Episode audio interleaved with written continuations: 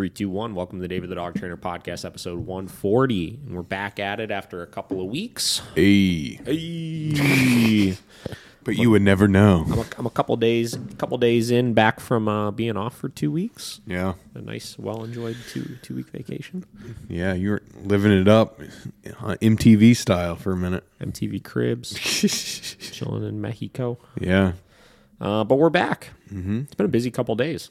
Yeah, I, I, I can only imagine. So I usually, when I go out of town, I try to work a little bit every morning. I usually block out like an hour or so to just do some emails, phone calls, stuff like that. Right. Yeah. Um, I intentionally tried to see. I was like, if I don't do anything for two weeks, like what's going to happen, right? like, you know, are we not going to make any sales? Is there going to be any Yeah. issues we run into, et cetera, et cetera, et cetera? Um, so I intentionally, I think I made maybe two phone calls the entire trip. Like, I don't think, I think Kayla maybe texted me one time while I was out of town. Like, just kind of smooth sailing. It was it was good to go. I took all the all the emails and stuff that were like, you know, I, I I obviously scrolled through them. I was like, is there anything dire that needs to be hit right now? Yeah, It wasn't really any major issues. Forwarded whatever I needed to to her. Uh, got it done. I mean, it's just like uh, I feel like I've said this before, but the team just fucking crushes it, man. yeah. That's a It's cool. That was a good test. Then you know. Yeah, I mean, it, it used to. It was like funny. Kate was joking. I don't know, maybe a month or two ago, whenever one of our last trips was, she's like, "Man, like I remember before, like every time we'd go out of town, like something would like explode, you know, and maybe some of our like major issue." And I could go back as far as like I remember like one of the first vacations I took like as a business owner mm-hmm. was like in like 20, I think 2016 or something. Probably not the first one. I was like, well, 2016, yeah, would right around there, 2016, mm-hmm. 2017 area. One of the first big vacations I took, I went to Italy for for a week, and this would this would have been before you because this is when we had the OG staff like Taylor, Anna, Tim, Yeah. like three you know, people. Yeah. like this girl Sophie we had at the time. Like it was like that was the crew. Yeah. you know. And um, I remember literally every fight. I distinctly remember I was in the the whatever the catacombs or whatever, like the tombs of Italy. Right, like Oh, on my phone, like sending texts, like trying to keep things from like totally melting down while I was Oh, my gone. God. There was like just such a such a like a power struggle amongst all of the employees like for that entire week and i'm just like on the phone with this uh. person on the phone with this person then on the phone with this person the entire fucking trip it was insane yeah. I mean, dude. Even when since we started this podcast, like yeah you know that the first like few months before you got like everyone situated where they're at now Yeah. you would get texts. Sometimes you'd have to be like gotta i gotta pause. I gotta take this call real Shit, quick. that's right. and, Yeah, yeah, yeah. and now it's yeah i mean it's been years since ever that has ever happened. So it's it's cool to see the uh the pieces that have been put in place have worked yeah. out you know? And it's just like multifaceted right? It's it's obviously one the changes we've made as a company cause us to run into fewer issues Mm-hmm. you know? So there's less things that need to be taken care Yeah. of and two just like continuing to like relinquish responsibilities to people and entrust that certain people like have the knowledge and skill to be able to handle problems Mm-hmm. Yeah. like things can happen and and i just don't even it doesn't need to to come through me you Yeah. know which is cool yeah for sure speaking of that's a pretty og hoodie right there Like not this- it Yeah, this is Yeah, this is. The I had one of those. This is the first printing, yeah the very first printing of it back from 2019. It's a V1. little, little tight, but you know, gets the job done. I think I had it in a size large for a little bit also, and then I don't remember what happened. I think I, an employee needed one or something, so I gave it to them. But so now you got the medium I got on, the huh? I got the Hey, medium. you fit in the medium there it is Let's go. Let's go. Yeah. Um, yeah, so so nothing a whole lot new. Um, you know, basically I got back, dude, I had the the first day though, like I I went to the shop to pick up the dogs and then I sat at my kitchen table downstairs in front of my computer for 6 hours straight. I remember it was it was 6 hours on the dot because I remember checking the time and checking the time, checking the time, and it was 6 hours it took me to go through all phone calls, emails, miscellaneous things I needed to do, stuff like that. Yeah. Right. It was good, nice and productive. Got back on track, and then had a couple really good days of lessons, couple really cool things in the works as far as just fine tuning things still, right? Our board and train program, we're really putting a lot of attention into right now. We recently moved um, Bridget, I don't want to say like back into a board and train role, but like she's doing less one on ones and she's working with the board and trains a little bit more now because we're hmm. working on like, okay, now that she's had the experience of being a board and train trainer, being a Yeah. successful one-on-one trainer, mm-hmm. right? I wanted her to go back in and just overall look at the board and train program, right? Kind of from the outside, like she's helping with it, obviously, but mm-hmm. from the outside in, like look at it and find holes, Yeah. right? Like find things we can do better Okay. in it. Um, so she's going in. We had an awesome meeting yesterday where she just had like a whole freaking page on a big notebook, just like this, this, this, this, this, this, this, got this idea, got this idea. So we're really, really end of this year putting a lot of attention into that to make some new rollouts come next year as far as Nice. uh, how we're going to be adjusting some of the things we're doing with the board and trains and just innovating, Yeah. you know? That's awesome. Yeah, Bridget's a, a very good person to have for attention to detail. I feel like so. Yeah. that's a, that's a really good role for her. Yeah, That's it's awesome. Cool. It's it's it's really great, you know, and and obviously Michelle is just holding the fort down with the one on ones. You know, Yeah. she's picked up more one on ones because we're kind of moving Bridget out of that a little bit, um, and is just crushing those. You know, Yeah. obviously she has such a great relationship with her clients, and she builds such solid bonds with those clients. Yeah. you know, and, and it's it's really cool to see. So just always working on working on improving things. We had a great meeting yesterday with the media team as well.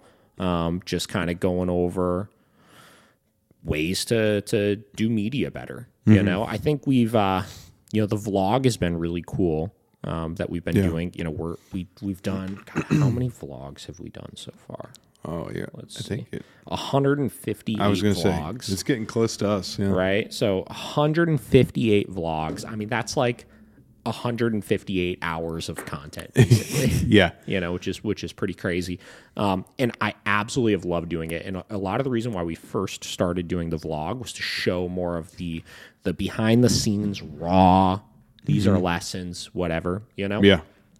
the um I don't want to say the issue, right? Because I, I really like it, and I think a lot of our, our, our fans and, and clients and stuff like that really enjoy the vlog. But the problem is because we're filming all these lessons and day to day things and stuff, the content we're pulling from the vlog to put online mm-hmm. is really good, but it's it's really hard to get actual training content out of the vlog because a large, large majority of it winds up being the communications with the clients. Yeah. Which are so important because like if you're a client that's gone through our program, which, you know, the vlog the, the clips we pull from the vlog are really catered to those people. Um a lot of times the things you're going to want to see are going to be the things that are going to help answer the questions you might have at home post training. Yeah. And there's a very high probability that those questions that you have have been asked 20 times before in lessons. So mm-hmm. every time we pull one of those questions and post it, it helps provide some insight into those types of things directly from the horse's mouth, right? It's mm-hmm. not I'm sitting on this podcast like trying to think up questions that you asked. Mm-hmm. It's we're having a conversation with the person that's experiencing those problems. Right? Yeah. So I absolutely love that. And I think the vlog has provided so much great opportunity to capture that kind of stuff, right? Hundred percent. Um, but, you know, from the standpoint of like, you know, just showcasing the work that we do, it's much more difficult to get the complete picture of the training of the dog, right? You just Yeah. can't get that in a one hour one on one session, right? No. Uh, or a, uh, just a single session from a board and train that we film or something like that. Like those things are going to be very, very boring. You're not going to get the whole picture, right? So we're kind of trying to go back a little bit to like what you and I used to do, right? Like Yeah. with fucking uh uh um not O to Otto. Or was was his name Otto? Why am I blanking? The little brindle pit dog that was from Real. Yeah, yeah, yeah. Motherfucker. I can't remember the name. I just think he was like the best example of that, Yeah. right? Or like Ian, you know. Yeah. Remember we filmed all that shit with fucking Ian, Yeah. Or the the German Shepherd the- Murphy, yeah, Murphy, right? Like dogs like that, Mochi. Mochi, yeah, where we got the there's the whole picture. Yeah. You know, start to fucking finish. We highlighted every aspect of those dogs' training. Yeah. And we were able to make videos that really catered around that. And I think people really enjoyed watching those to see the training. Right. Mm-hmm. Yeah. Obviously, I want to have they, they want to have, you know, the clients that have already done the training with us, like they don't need to see it because they've seen it firsthand, right? They've Yeah. seen the training start to finish with their own dog. Yeah, yeah. Right? Um, but uh, on the flip side, like I said, the clients that are interested in training, they're going to want to see the whole transformations more. And we need to do a better job of capturing that. I think. Mm-hmm. Yeah. You know. Yeah, some of those are still our most popular videos on Yes. YouTube, you know? So that's what we're going to do. Is we're going to, uh, you know, come January, we should have a meeting to to figure out a plan to. We still want to do the vlog. We don't want to ditch that because a lot of people like the vlog, obviously. But we're going to do less vlogs. So instead of, I think right now we're rolling out like two a week, three a week sometimes. We'll get back to like maybe one a week, right? Where we get a little bit more of like, all right, you know, here's some stuff. We can pull some content for that. But we're going to start getting back to um, having a dog that we follow through the whole program. Yeah. You know, um, and create content and videos out of that as well. And I've got two dogs coming in right after Thanksgiving that are going to be our first two you guys are going to be able to truly follow along on. They're two um, potcake dogs Oh. from Turks and Caicos. Yep. We got a client that works very, very closely with a uh, with a potcake rescue, which are like the island dogs, like the Caribbean island dogs. Island boys. Island boys.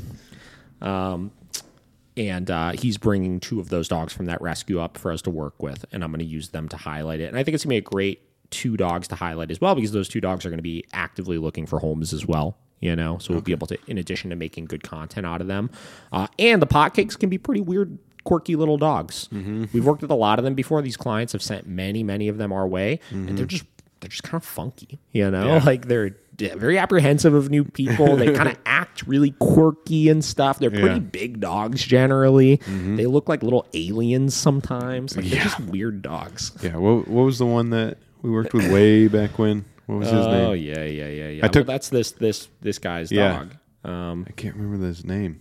God, I'm blank. There's just too many dogs at this point. Yeah. Hold on, I'll give it to you in half a second. I think he was Pork chop. Pork Chop. Yeah. He was in the first pictures I think we did with like Taylor and all Pork them. chop was an island boy. He was. He still is actually. Um, but he, he was crazy. He had like but he that. was very quirky. Yeah, right? very So quirky. They usually have some like fear aggression issues, anxiety issues, stuff Mm-hmm. like that. So those two are going to be the two dogs that we follow, and we're going to really try to make as much freaking content as possible with them. I want to show people now. We, we showed the behind the scenes of like what lessons look like, right? What day to day stuff at the board and trains look like, stuff like that. I want to show people really what does the training look like. Yeah. You know, that's the next thing I want to highlight. Yeah. So it's been cool. You know, I, I love this. I, I say it every time when I get back from a trip. You know, the first week back home, I'm just, you know, you get like reignited after like stepping away for a week, looking at things, thinking about things, Mm-hmm. and coming back in. And then it's time to start taking fucking action on stuff. Yep. Hundred That's what we got rolling right now. Let's go. There's all the secrets of all the changes we're making. The secrets. You got all the secrets. yeah, it's good to it's good to refresh and adapt. You know, keep everything. And I think that's. I mean, what you've been doing anyway with the podcast and, and the vlog and you know Yeah. and, and, and having all these different avenues and and uh, just not really adding one, but just going back to one that we you haven't touched on in a while. It makes sense. It's true. It's good to to keep everything refreshed. Truth, truth, truth. um, so that's what we got going on. Yeah. Um, So, what I want to start off here with is we're going to talk about a video that we just posted the other day Okay. um, that has been. Actually, I want to talk about two videos. We're going to talk about two videos. Okay. What you doing? You got to set that camera again? Yeah. yeah we we, rambled for a while. We did ramble for a while. Nice 18 minute ramble. Shoot. 14 minutes, actually. 14. 14. 14 minute ramble. Okay, so we got two videos that have been rolling around, making their rounds on on the old Instagram, and Okay. kind of doing pretty well here. Um, and I just want to kind of break them down a little bit more and talk about, you know, like these particular videos have a fuckload of comments on them at this point. Um, and I think they might be cool to discuss. So let me pull up the first one here. Okay, so this is we're talking about like we're talking about like behavioral modification here, right? Forget the mm-hmm. training, forget obedience and stuff like that. Behavioral modification is interesting, right? Because it's all about understanding some of the whys behind your dog's behavior mm-hmm. and really, really getting into this individual case. Mm. What does it need in order to be successful? Why is the dog rehearsing the behaviors that they're rehearsing? And, you know, what sorts of things can we do to help those dogs feel more comfortable and get past these issues, right? Mm. And it kind of it's it's interesting because I, we get comments all the time online, and I I listen, I, I love the comments we get from people, but sometimes we get comments that are just you almost like they're just so. Here, I'll I'll give you give you an example, right? This person commented on one of our videos on TikTok yesterday, and they just said, "How do I handle a sexist aggressive dog?" Sexist. And and listen, like I'm not mm. like whatever, you know, like I I understand it's like okay, well, like if you have a dog like that, like a logical thing would be like, all right, what do I do? Yeah. right? but but the issue is right, like, and I I kind of gave maybe a little snarky of a comment back to it, right? I just said I said hire someone for training that can actually assess your situation, what you've tried, and diagnose an actual game plan for you, right? Because like we, we get into this trap with social media sometimes in all these videos we put out where like people see these dogs that we post these pictures of or these videos of that have overcome certain problems and they're mm-hmm. like how did you do that how Yeah. did you do that right like i need to know like i'm experiencing that same issue stuff like that but it's like do you really think in a in a freaking TikTok comment we're gonna give? You, I can only type. I think like what oh, seventy characters or something like that Yeah. in a TikTok comment to begin with, right? like, like do you really think I'm gonna give you any sort of information that you could actually use to solve your problem? in that probably not. Yeah. Probably not, right? So it- it's it's the the the answer that most trainers I feel like want to put in reply to every type of comment of how do I handle this, how do I handle that, how do I handle this, how do I handle that is well, this client hired us to handle that. So hire us, and then we'll be able to get all the information on your case, right? Yeah. But I get back to this because these two videos I want to talk about that we posted, both of them are videos that apply to um, I'm getting a call from Mr. Cooper Loans. Okay. No, thank you.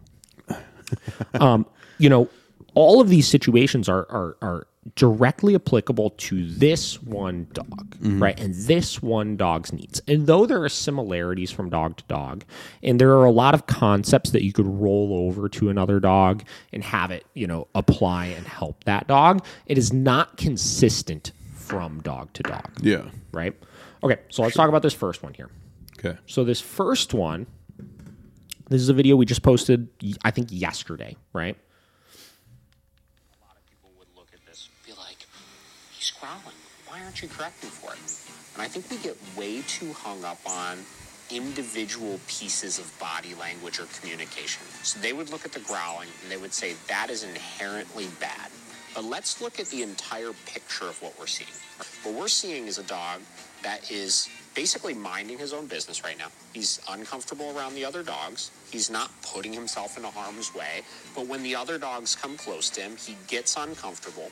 He gives a warning sign that he's uncomfortable, and immediately post warning sign, he turns around and runs the opposite direction. That picture is exactly what we want him to do when he's uncomfortable.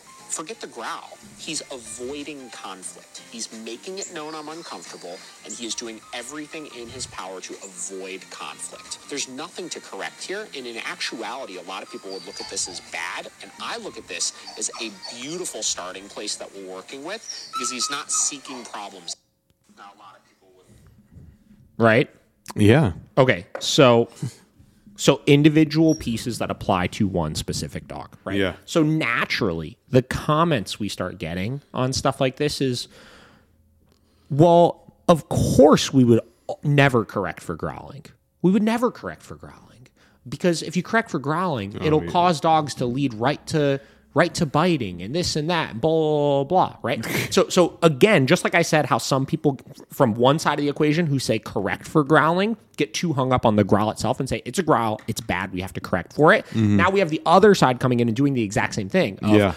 Of course, it's a growl. We would never correct for it. Right. Yeah. But what I'm trying to get across here is with the individual dog you're working with, the individual dog you're working with. Mm-hmm. Don't just look at one piece of what they're doing.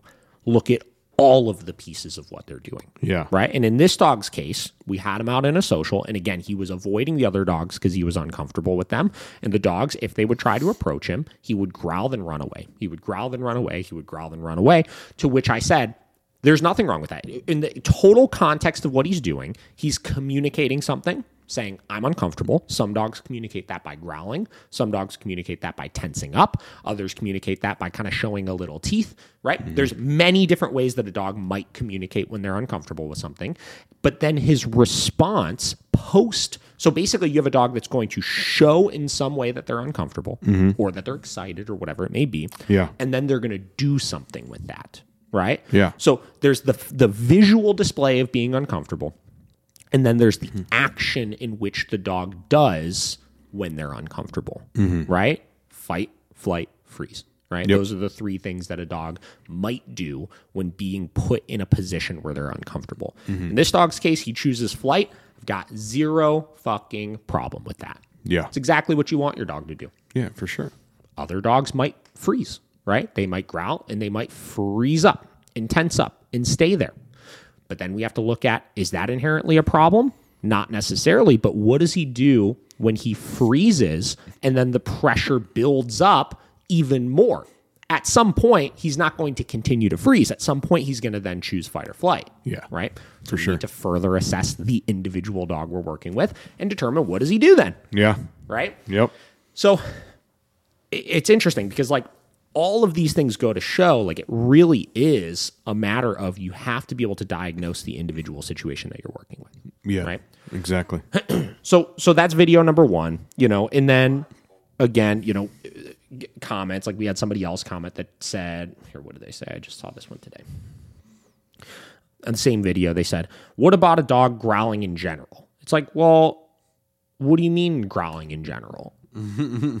you know, like like like dogs don't just growl to growl, Yeah. right? Like like like so what I would need to know all of the details of the context in Yeah. which the dog is growling, Yeah. right? Because some people look at it they're like, "Well, he's just growling."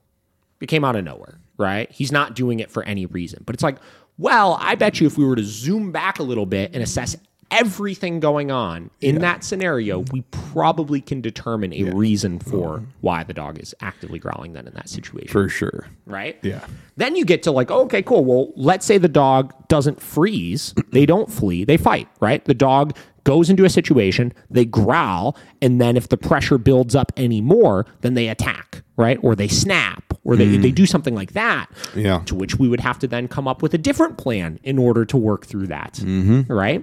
And then we would have to determine is it a snap with commitment, right? Are they actually trying to injure the other dog, right? Are they actively pursuing and going for the dog? You know what I mean? Like there's, mm-hmm. there's just so many little pieces to the equation when it comes to this kind of stuff.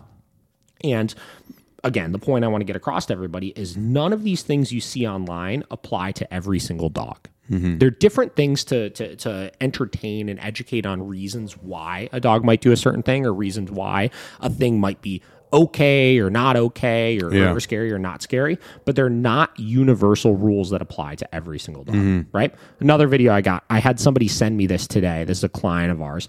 Um, they sent me some video. It's the video is by a Good Feeling Incorporated, which looks like it's probably a dog training company.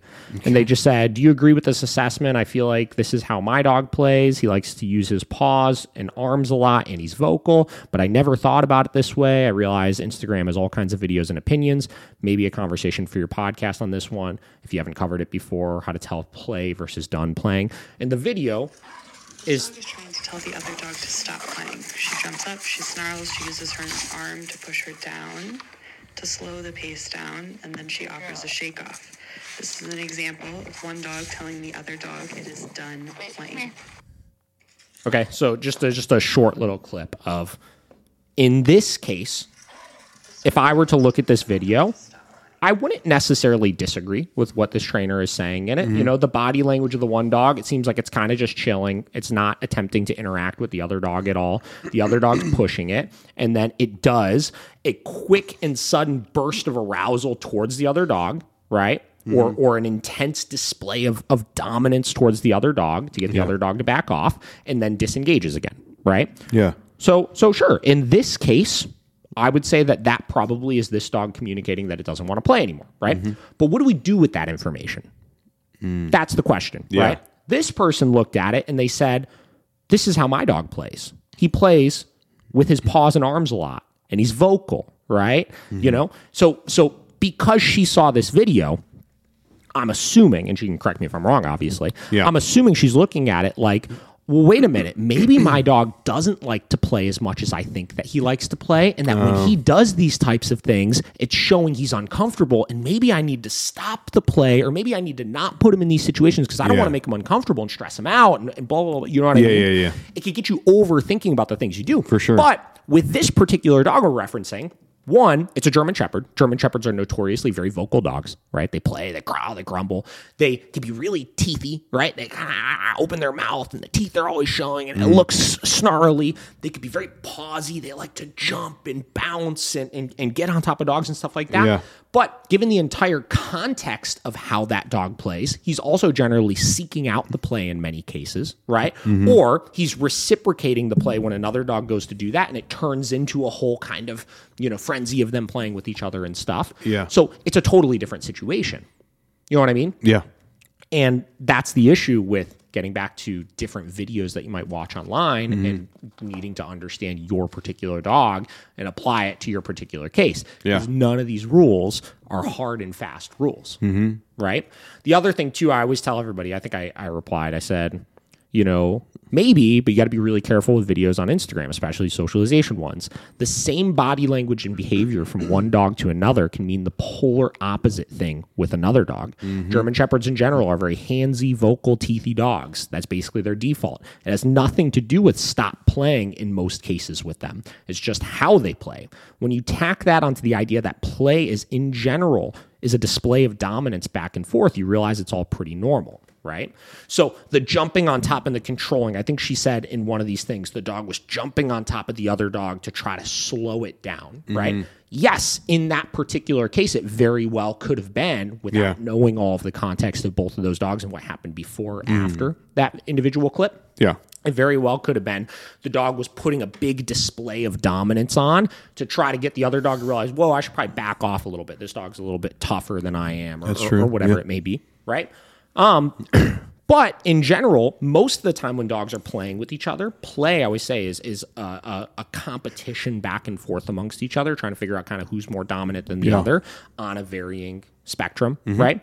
And dogs are going to do that while they're playing in general to try to assert themselves over Oh, yeah. each other. And a lot of times when you see, you know, a good play session going on, you'll see it kind of go back and forth where one dog acts like the dominant one and, and pushes and the other one's kind of submitting to it a little bit. Then it'll reverse a little bit. Then it'll reverse a little bit, Mm-hmm. you know, depending on, again, the two dogs that you're socializing with each other. Yeah. Um, but it's not a hard and fast rule that I would think too much into past just like, oh, yeah, maybe for that case, that kind of applies, right? Yeah. Or the case of the dog that I was working with in that first video kind of applies, Mm-hmm. right? You got to assess the whole picture. Oh yeah. So let me find the other video here. Yeah, no, I, I agree with that. I mean, you can't, you, you know, in a 30 second clip, you have to take everything with a grain of salt, you know? Mm-hmm. Like, yeah, it, it might be a good application to think about, but yeah, you can't just mm-hmm. blanket statement it over your own situation. Mm-hmm. Yeah, uh, there's just like so many, right? So this is this is another interesting one here, right? friend.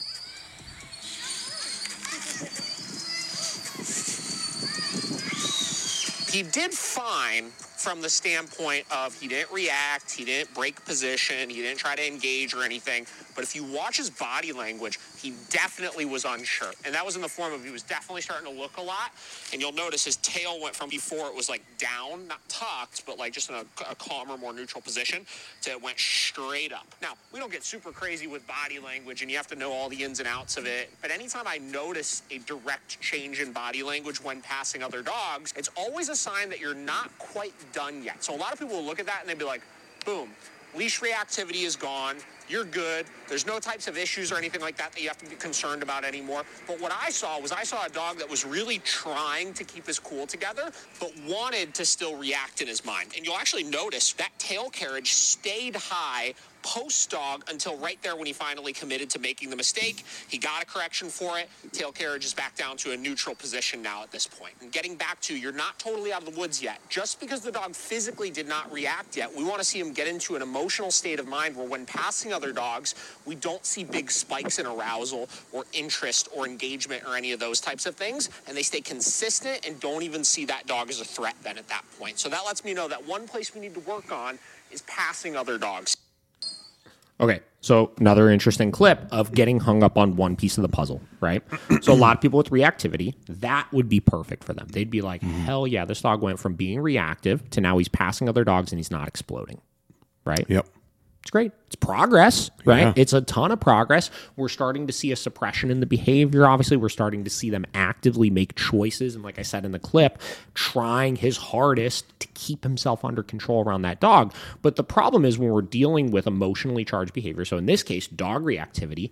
I, and by the way, this is the same dog from the other clip, the socialization clip. That whole mm-hmm. thing, you could watch that vlog. It was from maybe two or three vlogs ago. Mm. It was from that dog came in for a one week reboot board and train. Okay. Um, and that was day one. He just got dropped off. Let's assess overall where the okay. issues are. You know Yeah. what I mean? so, um, you know, again, he did he did well, but emotionally, you could tell he wasn't past the issue yet.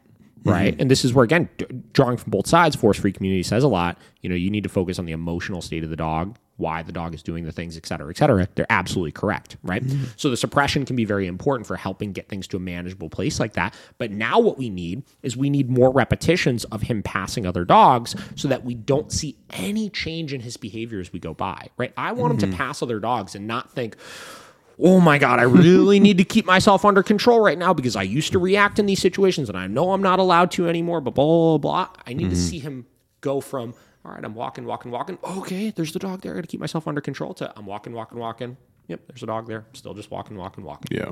Right? Mm-hmm. And if you get too hung up on one piece of the puzzle, which is just the explosion, you'll miss the rest of the work that you need to do, which is Yeah. then is the dog emotionally in a good state of mind where we're not seeing a difference in their overall body language or if they become uncomfortable or not from when we're just casually cruising versus when we're passing other dogs. Mm-hmm. Right? That's where the magic happens is by focusing on that entire picture of things. Right? Yeah. And let's keep going down here. And, and these are all clips again getting back to like the vlog like the vlog is fantastic for providing clips like this Yeah. right i just want we, we want to highlight more of the actual training still as well you Oh, know? for sure. all right Yeah, make sure you send me all these, all right? oh jesus yeah, I'll, tr- I'll try Or at least I have to remember which ones they remember are. which ones. All right, so let's uh we'll just kind of keep working down these. Let's look at this one next. These aren't I I, I was just going to do two, but now it's like I'm looking at all these videos. I was like, these are going to make good talking points. It's like we're going through the the the highlights of of the IG. Yeah. Further context to the shorts. That's actually not a bad idea. Is to to to start looking at the shorts and providing further context to those shorts. Yeah. we're talking about, right? Let's look at this one. So this is from a lesson I did. Um, again, all these are in the vlog. You can see the whole video. Nice to see sometimes. So this is from a video I did. We had this dog Sora that did a board and train with us a while ago. Crushed it, did great, whatever. She's still been doing well. Uh, the guy has been for the last couple of years in like a long distance relationship with his girlfriend, and um, she just moved to Cleveland, right? So they're moving Okay. in together, and uh, she's met Sora, obviously, um, but she has a dog that Sora's not met before, and now we're going from you know living in a house, just him and the dog, total bachelor status, whatever, you know, to now there's going to be another person living in the house and another dog living in the house, which is like big, big lot. adjustment. And they did the 100% right thing, which is, yo, this is about to happen. What Yeah. should I do to make sure this goes well? Instead of just like, ah, it'll be fine. Yeah. Right. So, um, so we'll watch this video. This was we were just kind of breaking down all of the things to keep in mind with all these changes going on to make sure we, we avoid problems, right? So this one, I think they titled like giving affection in multi-dog households. least looked at one by most owners is affection. One of the number one places we'll see dog fights happen when we're sharing affection in the form of a resource. Other dog tries to butt in, boom, guarding that resource no different than they would a toy. I set rules in the house. If I want to pet him, hi buddy. Like let's say I was petting him, hanging out with him, and Sora were to come over and try to butt in, I would correct her for that. If I'm petting Sora, Sora, come here. Hi. And if he were to try to butt in, right? No. No. I'm going to make sure that I'm sharing that, hey, you don't have to worry about that right now. I've got this under control. Really, where that gets more important is in the mindless place.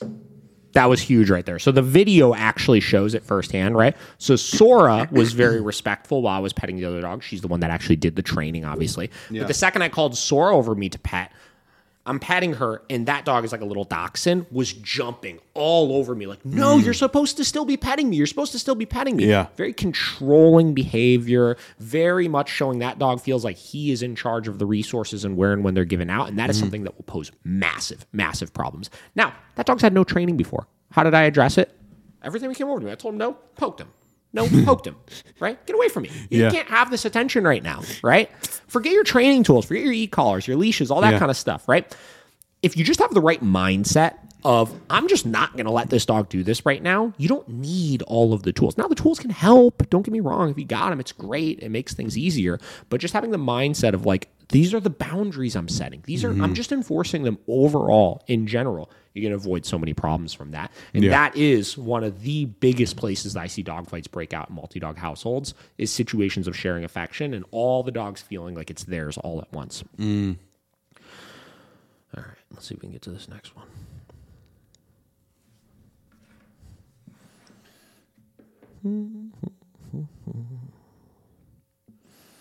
How deep are you right now?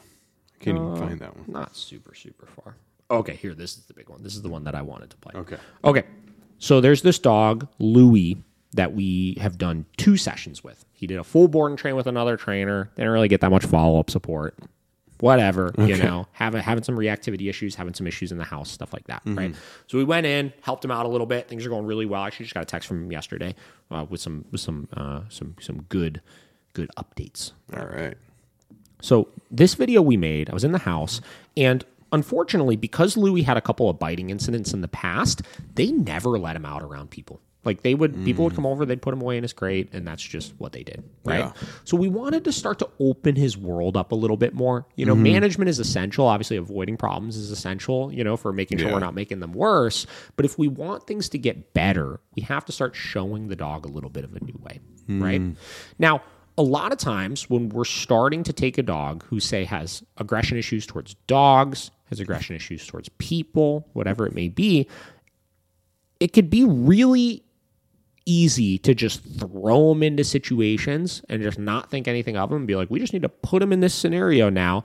And without giving any sort of direction, without having a degree of management still in place, you could make things worse by putting them in a lot of uncomfortable positions and not setting them up for success, right? Mm-hmm. So we have over the years come up with you know what I refer to as like a a system of how we let get how we socialize our dog with new people who maybe in the past has been uncomfortable around new mm-hmm. people and what sort of boundaries we set for both the dog as well as the humans coming over right? Mm. And what this does is this almost totally ensures if you follow these to a T that you're never going to put the dog in a position where you push them over threshold and cause them to have any sort of big major reaction that's going to set them back a lot. Right. So we posted this video. And again, this one really kind of this got like a quarter million views on Instagram, um, bunch of comments and stuff on it. And it's about the least controversial opinion I feel like you could possibly have. Yeah. And naturally, a lot of people had a problem with it. So we're going to watch the video first. We're going to talk about it. We're going to discuss some of the points of view that people had on things. All right. my guests that come over, you're allowed to interact with my dog under one rule. We have to essentially ask for a degree of consent out of the dog with it, as opposed to just, I'm coming to pet you right now, because that's where a lot of bad things tend to happen. And your rules, you're, gonna, you're just going to try to call him over to you. Be really informal about it. We're not giving like a formal command or anything like that. And if he comes over, heck yeah, you can interact with him, play with him, do whatever it is you want to do. If he doesn't, if he kind of looks at you and says, eh, I'm uncomfortable with this right now still. Got to respect that. So we're not putting him in a position where he's going to need to react to defend himself because we're kind of giving him an option with it. Louis, here, bud. And obviously, while I'm doing it initially, I'm going to try to avoid like hard eye contact or things like that. And I'm also not going to notice right there I pet him, but I didn't try to like hold him with me or anything like that. If he wants to move away, totally fine. The other side of things then is going to be you want to keep these interactions short and sweet. So realistically, let's say for the next month or two, as you start doing some of these interactions, you know, do this for 30 minutes, 45 minutes, then put him in the crate. Just let him chill. I'll go ahead and try to call him over to you and just kind of hang out with him for a minute.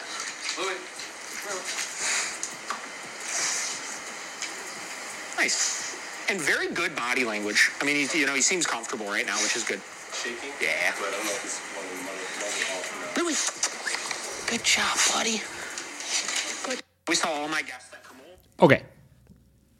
So the rule for interacting with a dog that has a history of fear aggression issues. First and foremost, we have to put the caveat in. I'm not talking about every single freaking dog. Now, do I think it's a good idea if you're around a dog that you don't know to make sure the dog actually wants to be interacted with before you just barge in and interact with them? Yeah. Absolutely. Yeah. right? Do I think it's a good idea to always call a dog over to you as opposed to go and invade their space when they're maybe snoozing on the couch? If it's a dog that you don't know, absolutely. right? Like I think those things are kind of common sense. But the caveat is I'm not talking about how you as the owner should be interacting with your dog. Mm-hmm. I'm not talking about the person that knows your dog to the moon and back and has been with them since they're a puppy and it's your dog's favorite person in the world and blah blah blah that you have to go have this conversation with them every time they're coming over, right? Yeah. I'm talking about a dog that for the last couple of years has not interacted with anybody new outside of the immediate family. Yes, those are going to be very, very key, essential rules to set with your guests if you plan on having your dog out to interact with those guests to make sure he moves in the right direction. And the key was because if you do it properly, if you're dealing with a dog that has fear aggression issues, if I call them over to me to pet them, generally speaking, a fear aggressive dog is not going to come over if they're uncomfortable with you. Yeah. Right? So if they don't come over and we take that as a sign of they're not interested in being pet right now, maybe I should just not pet them. What's going to happen is you're never going to put the dog in a position where they feel like they need to set those boundaries on their own mm-hmm. further making sure that we're stacking the wins and only having positive associations with people, Yeah. right? It's so important. And I don't understand how, you know, making your guests ask for a degree of consent out of your dog before you interact with them is a controversial opinion, but naturally the um, the the comment section disagrees, right? So so one of them. Uh, or just get a size of dog you can control and that's it. Well, that doesn't apply to this because we're not talking about controlling the dog. We can control the dog perfectly fine. I can make Yeah. the dog down and sit and come and physically make sure that they stay under control to me. But physical control of the dog has nothing to do with the dog emotionally interacting with new people, right? Um, next one muzzle and shock collar and a crate. No wonder your dog might be unhappy in your house. there's training, then there's abuse. It's a fine line. I hope you find it someday. Okay, well, you you picked literally the video talking about asking a dog for consent to pull the abuse card. like, like, let's let's take a step back here for a minute. You know, like, like literally, it's the least controversial thing possible. People will naturally least. find it though, right? Um, next one. Dog training account and Buddy can't even train a dog to the point where he doesn't need a muzzle and shock collar. Um, says the guy who promotes muzzles constantly.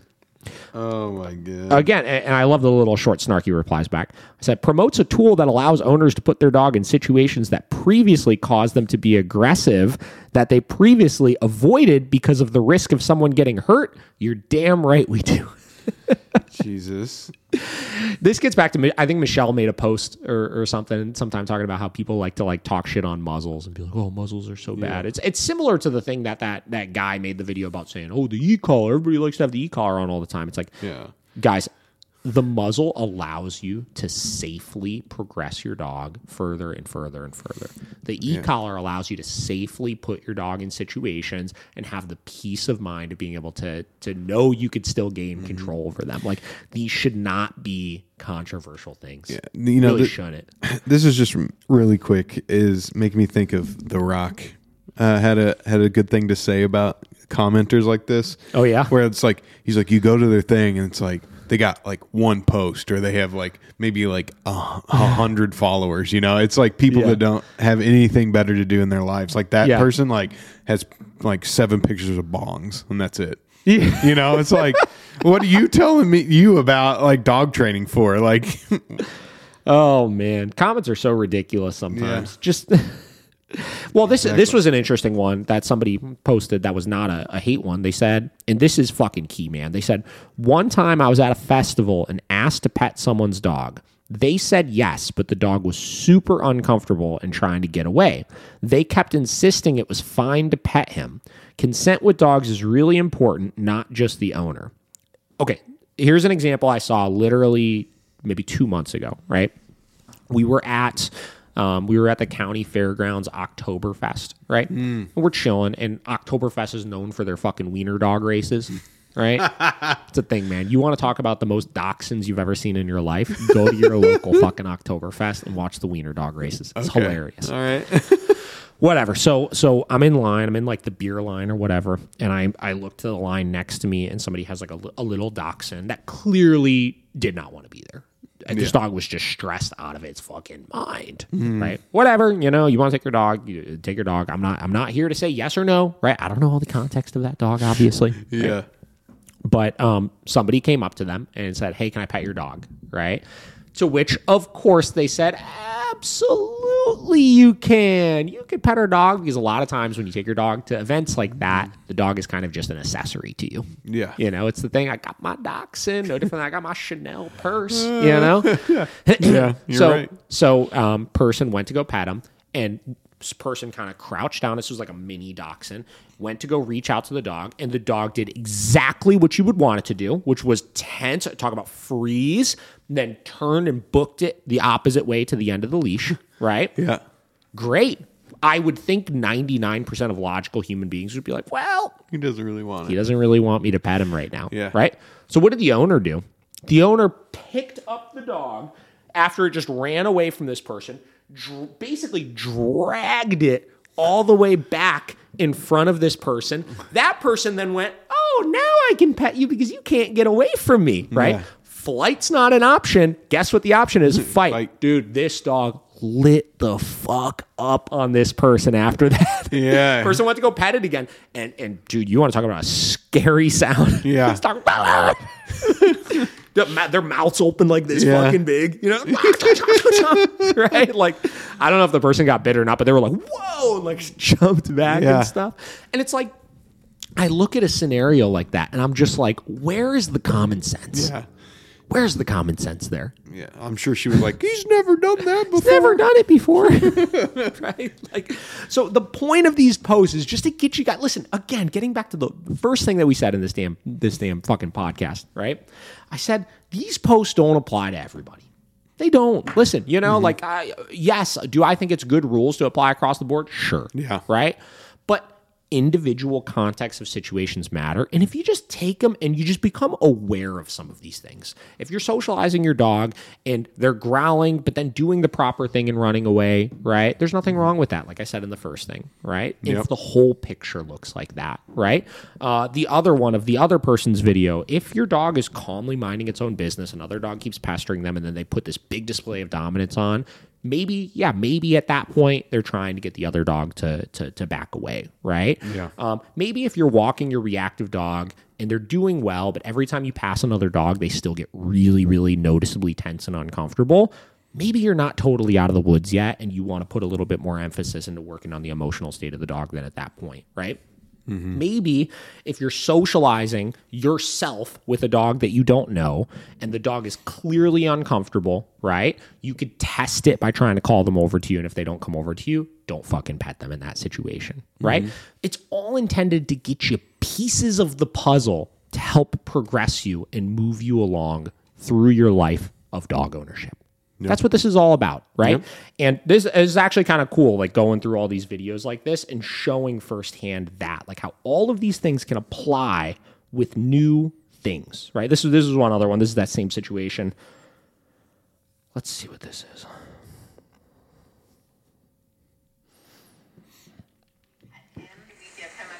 When it's just the immediate family who he's good with, you don't have to overthink that stuff. Obviously, make sure he's not dictating every interaction, like he's the one coming over, like butting your head or his head in your hand and stuff like that. Try to make sure that's not happening. But outside of that, just hang out with him, enjoy him. It's more important when you have new people over the house that we're being very, very controlled about the interactions at that point. And generally speaking, like if I have guests come over the house and my dogs are out, I'm not interacting with my dogs a whole lot. If the guests want to, they can. If they follow that rule, like I said, if they got to call him over, if he comes over, great. If he doesn't, you got to leave him alone. But I'm just kind of supervising, you know? Another piece of the puzzle where I clarified, yo, listen, you interacting with your dog, you don't need to overthink this stuff. Yeah. Right? I'm not going to let my dog dictate every interaction I have with them. If they don't want to come over to me in a situation and I need them to come over to me, I'm going to make them come over to me in that situation. Yeah. I am going to make sure I'm still in control of all of these things. Right. Uh, and then there's one more piece of the puzzle that applies to that exact situation, which is when we're doing this interaction with other people, you yourself don't interact with your dog. Now, why is that important? That situation is important because if you're constantly interacting with your dog through all of this, one, maybe your dog's uncomfortable with all the new people, but really comfortable with you, and because he's going to get the attention from you, he feels no no need to seek out the uh, the the, Yeah. the engagement elsewhere, and you can hinder their progress that way. And two, the biggest reason if you're putting your dog in these situations, right, and you're constantly interacting with them and trying to be all buddy buddy with your dog, you're going to miss all the signs your dog might give you mm-hmm. that they're comfortable or not uncomfortable with things. So you Yeah. want to play lifeguard. The lifeguard at the pool is not swimming with all of the people because if they're busy swimming and being distracted doing other things, they're going to miss important signs they need to see Yeah. If you are socializing your dog with other dogs, but you're also trying to be a part of the socialization, you're going to miss the signs that they might be giving. That's a I've never I've never said that that way before. Yeah. I always talk about being Yeah. the lifeguard in that situation, Yeah. but what does a lifeguard do? They sit in their fucking chair and they watch what's happening. They're Yeah. not a part of what's going on, Yeah. right? You're Gonna have to keep that one in. Boom. Yeah. Keeping it in the head.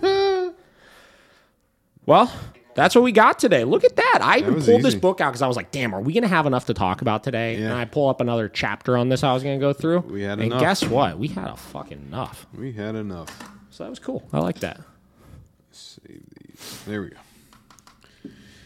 What do you think? I love it. I think at the end of the day, like you said, good context come out of reels mm-hmm. and clips. Should you take everything to heart in your own situation? Well, you got to think about. You just saw a glimpse of that dog's life. You saw 60 seconds Yeah. of, you know, in some cases, like with our one on one program, 60 seconds of 10 hours of time with a client. You know what I mean? yeah, exactly. like you you have to keep that in mind when you're watching this kind of stuff right? And again you could take concepts and you could take pieces and you could think about them. I think it's great to watch these videos. And like the client sent me that video and like think about it a little bit. But you can't ever look at those things and think that is the absolute truth all the time for that situation. Yeah. right? Because it's not always the case. Yeah.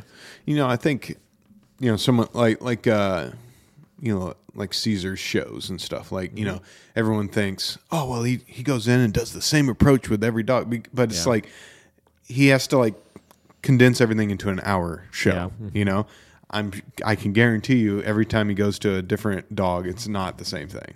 Yeah and knowing where and when to do that same thing also is a big key Yeah. right? So like let's look at like any type of trainer out there. Like you could look at if you watched a a, a solely force free trainer train, you would think, oh god, they just click and reward for every single dog. It's like, yeah. well. Yes, but the understanding of where to click and reward with every dog is going to be totally different. Yeah. Right? Like a, a dog or a, a trainer that's using corrections to stop things. They would think, oh, you just correct every dog you see. It's like, well, yes, but understanding what, where, and how to correct every dog we see is going to be completely different, right? Yeah. So you have to look at the whole picture. It's not about the moment, the correction, the reward, right? Yeah. It's about understanding the whole picture of what the dog's displaying and using and leveraging those techniques with every dog. Because listen, consequences and rewards are the solution to everything. Yeah.